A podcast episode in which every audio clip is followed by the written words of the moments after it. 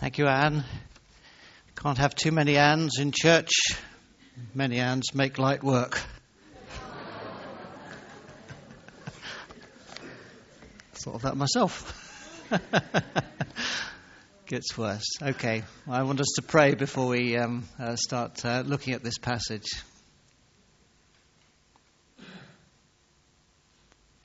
Father, may this uh, time be an encounter with you, one to one. We pray that you'll strip away uh, anything that could distract us. Pray that I may be hidden. Pray that your word may come through. Uh, because that's what uh, gives us the key to just about everything. Well, not just about, uh, to everything in life. So be real to us and speak to us, heart to heart, person to person, this morning. Amen. Well, we come to chapter 2 now in Philippians, and um, uh, Paul gets down to a bit of business about uh, uh, um, instructing people. And today, the theme of joy is continued, but it has a particular angle to it, which is that joy comes from being united, part of a team. I guess many of you here will have had a working experience or a relationship experience where uh, things have been absolutely great, and it's not just because of the task, it's because of the people that you're working with. Everything goes together, and it's smashing. And the same task can be absolute murder if there's a lot of infighting going on. I, um, I don't know if it's uh, just me, but I, I, haven't noticed Tom talking about West Ham quite so much, so I feel I ought to do that. I put it down to this that two weeks ago, he was talking about the diocesan uh, vision, and when he heard that they had 12 goals, he thought he ought to change his allegiance from West Ham, who hasn't had 12 goals for goodness knows how long. But you know, when things go wrong in a team, when there is toughness outside, that's when the team either pulls together or pulls apart. And if we want one verse from this passage that uh, is the sort of the key which we will unpack, it's verse 2 because Paul says, Be like minded, having the same love, being one in spirit and purpose. It's not a bad strapline for us, is it? Look at it again. Be like minded having the same love, not necessarily loving the same things, but the same love, being one in spirit and purpose. Now, we don't know whether or not Philippi, where this church was based, had a problem with disunity. It doesn't say anything. It doesn't say, Paul doesn't say, you're having a trouble, you need to be united. Uh, but there's uh, one or two hints that this might be the problem. Last week we were looking at the end of chapter 1 where he says this in verse 27 Stand firm in one spirit, contending as one man for the faith of the gospel. So there could have been a problem in Philippi, but it could be that Paul simply knows that disunity is the greatest danger to a healthy, effective church. Disunity drowns out the gospel good news. And I think that's a message for us to be aware of today. Being united is an imperative running through the Bible. It starts in Genesis, and we shall come back to this image of the Garden of Eden uh, time and again as we're looking through this passage. The Garden of Eden was the place where everything was in harmony. Adam and Eve were one together. They walked in the garden with God. You can almost see the butterflies flying around and the birds tweeting. It was a delightful place.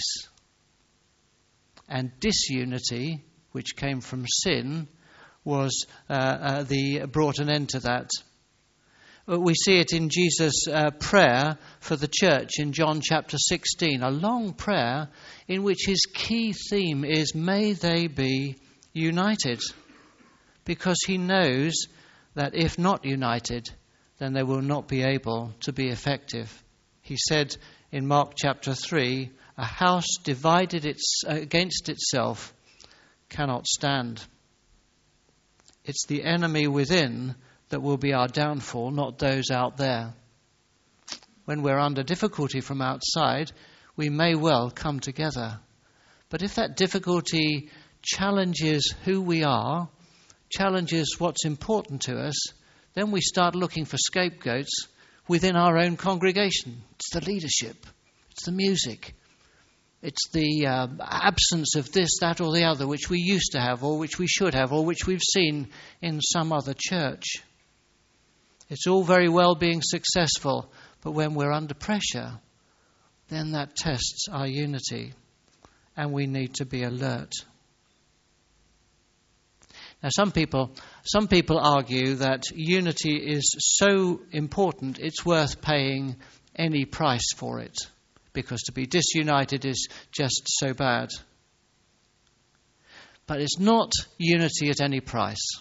There are some fundamentals that we as Christians need to hold to. We're not just going to go along with, the, with what seems popular or what seems successful because it does. There are fundamentals. If you want an illustration of that, look back to Genesis chapter 11, where the Tower of Babel story is told. If you remember that story, uh, the people who spoke all one language were working together in unity but for a purpose which did not glorify God. They wanted to build a tower which would reach up to heaven. And reaching up to heaven signified challenging God's supremacy. Unfortunately, history is littered with examples of disunity and infighting fracturing the church on much less important issues than the fundamentals of the faith the denominations today, can we all remember why we're different from other denominations? No, of course we can't, because they have become unimportant in many cases.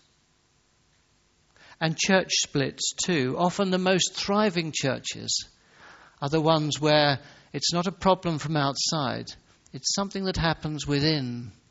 There's some sort of problem which gets within, the house becomes divided, it is no longer effective in being the demonstration of what the Garden of Eden intended us to be living in harmony. I've worked with the Acorn Christian Healing Foundation for many years, and it's a sad fact that one of our most demanded programs is called Healing Wounded Churches. Churches that either in the current year have got problems or who've had historic problems which have been buried and people have even forgotten what the cause was, but they, they fracture the church. I think we should be very, uh, we should thank God for the churches together in Camberley not being at each other's throats. They accept that people will ebb and flow. It's not, it's not a, um, a league table. How many people have you got? How successful are you? They are supportive together because of the importance of being united in witness. Now, these splits that we talk about are too often not on fundamentals of the faith. More often, they're on far less lofty issues. And sadly, Christians have a pretty impressive track record of falling out with one another. Many of you will have heard this story of the um, uh, the shipwrecked man who was eventually saved, uh, and he was there living on the um, uh, island on his own. And uh, when the ship came in, they noticed that he built various buildings, and they said, "Oh, there's three buildings there. What are they all about?" He said, "Well, that's the one where I live, that's the church I attend, and that's the church I used to attend." we will divide so easily. And I suspect that in heaven there will be both organs and drum sets. I suspect that you will sit on seats that are both wooden and upholstered. And unfortunately, the early church was prone to these sorts of divisions too, matters of no significance. And why should this be? Well, Paul puts it down to this we're too interested in ourselves. Look at verses 3 and 4 where he, he uh, lists, either negatively or positively, four things that are likely to lead to disunity selfish ambition, vain conceit, counting ourselves better than others, and looking after our own interests first. One four letter word sums them all up self. And when self becomes the most important thing, unity is impossible and joy is lost. So, put another way, it's when we are so insecure that we need to look after the self that things start to go wrong. When we need to be proved right or to get our own way because the alternative challenges who we are. We're outside the Garden of Eden. There's nobody to look after us. We need to look after ourselves. When people don't give us the status that we think we deserve, when the causes that we identify with don't prevail, when our self worth and our security are determined by the circumstances around us. And when that's gone, we're gone because we're too closely associated with it. We have a phrase in English which says, under the circumstances. How are you today? Well, under the circumstances, okay. Christians are called not to be under the circumstances. Of course, we're affected by them, but they shouldn't determine who we are. And it has been like that since the Garden of Eden. From the security of being friends of God, protected by Him, to being alone in the world where no one will look after us unless we do so ourselves. And we are not immune from living outside the Garden of Eden. So, Paul will address the issue how can we achieve the goal of selflessness, which is so essential for us to be united, when being selfish is part of our human nature? How can we do it? How can I let others have their way without feeling downtrodden or worthless or angry or resentful or insecure? How can this be? Well, the answer is when we find our sense of worth in something other than our circumstances and the esteem in which others hold us. When we stop relying on our past successes or our present status or our future prospects. Those are the things which define most of us. They define me, I must say, and I need to hear this message myself. Now, some people can achieve a measure of stability because they've had stable upbringings, they've had good experiences, and they are able to distance themselves from issues where there's conflict without feeling personally threatened. Other people have had really hard lives, which mean that their tipping point is at a much lower scale. And not to be smiled at can make them feel like they've been rejected. But whether you're in one category or the other, or somewhere between the two, none of us, as human beings, can be sure that in all circumstances we're able uh, not to be battered by life. All of us need something with deeper roots to take us through the tough times. And Paul has an answer for it. And it's in verse 5. He says, Look to Jesus look to Jesus, our example and model of humility. And Paul quotes here an early Christian hymn. He may have written it himself, we don't know. But one of the, this is a little side issue, but one of the things that just amazes me that this letter was written in about AD 61. Jesus died in AD 33, less than 30 years after this man from Galilee had died. He is being treated as God. Just think back 30 years, you know, and think of people that you respect then or over that period, and you can find something wrong with them, no doubt. But this person, this man from Galilee, was recognized as God. And these verses are wonderful. I almost see them like some sort of musical scale. Here is Jesus, who was equal with God, and he came down to be a human being. He didn't just come down to be a human being, he came to Galilee, which was a really dead end place. We think of it as a holy place now, which is holy. It was really the back of beyond. I can't think of a current day parallel because I'll offend somebody by referring to their hometown. but it really was a dead end place. And he came to that, and he lived amongst these self important busybodies who knew everything. And he washed their feet. He took the disgust that they had and he lived with it. And so the scale comes down. Nobody, none of us can have been that high. None of us will be that low. And then what happens?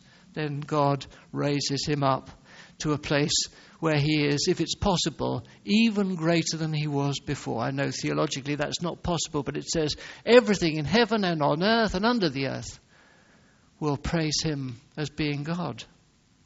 So, what a wonderful example. How could he do this? Yeah, this is a wonderful uh, uh, phrase. It says, He did not cling to equality with God. Some of it, some translators say didn't grasp it, but grasp doesn't quite come to because grasp is trying to get there. He already had it.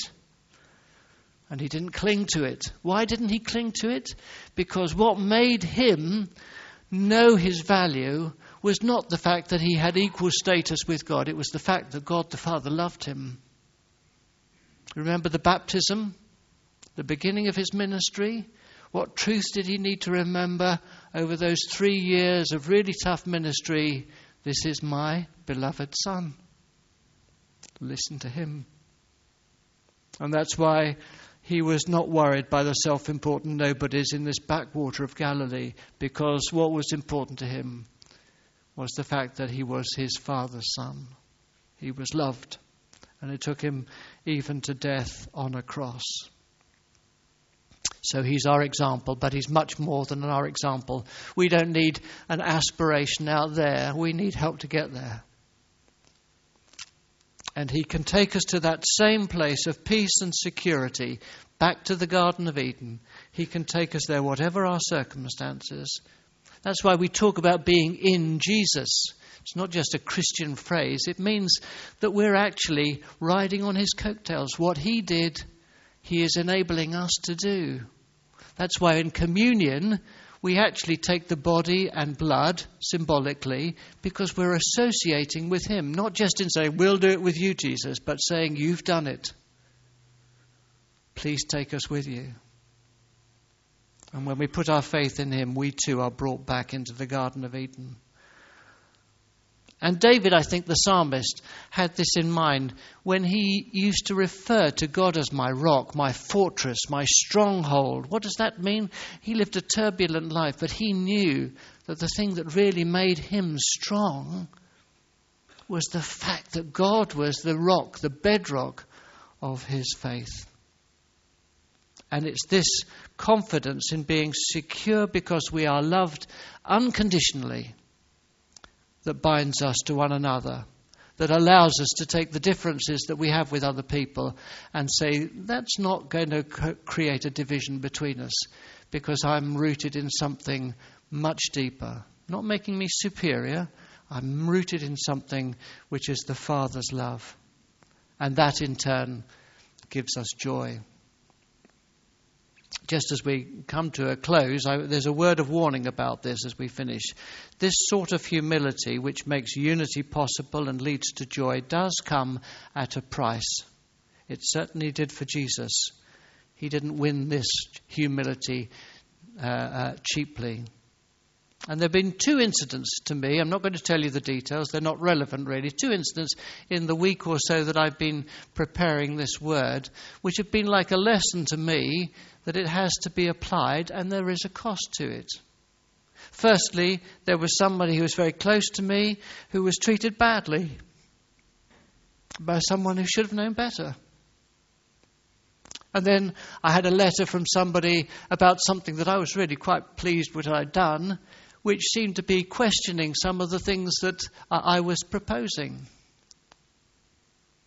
And what was my first reaction? Well, I hadn't read my sermon by then, so I, my, my first reaction was to get up to the barricades, to jump to defense. I am being attacked, whether it's me or somebody I identify with. And I must treat this head on. And then I stopped and I read my sermon and I realized that actually it's an issue out there that needs to be discussed.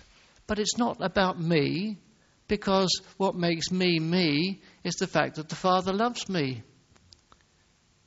And so I can cope with the differences. And we may not agree about how the issue should have been dealt with or about the issue in the letter. But it's not going to cause a division between me and those people who are involved. Who I am is more than what I stand for.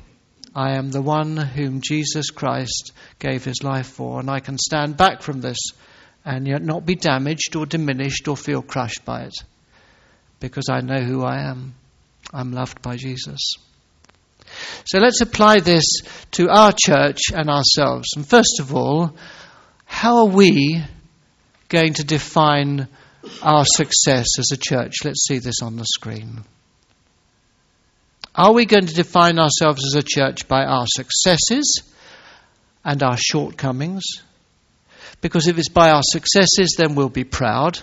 And if it's our shortcomings, then we will full, uh, be full of self criticism? Or are we going to judge our fellowship here by our relationship with Jesus? We are the redeemed people of God. Regardless of the circumstances, that's what really counts.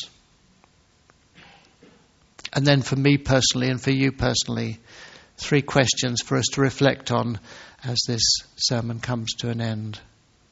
Am I secure in the Father's love? Do I really know that what makes me the person I am is that God loves me? And if we can answer that positively, then you probably know the answer to the next question, which is Can I dare to give way to other people without my shoulders turning down and feeling I've lost? And am I an agent for unity or for discord? This morning, Pam and I were reading in our um, uh, uh, uh, devotions some verses from Lamentations, and I want to just end with this because I think it's really very relevant. I remember my affliction and my wandering, the bitterness and the gall. I well remember them, and my soul is downcast within me. That's so cheerful to end with. Yet, this I call to mind, and therefore I have hope.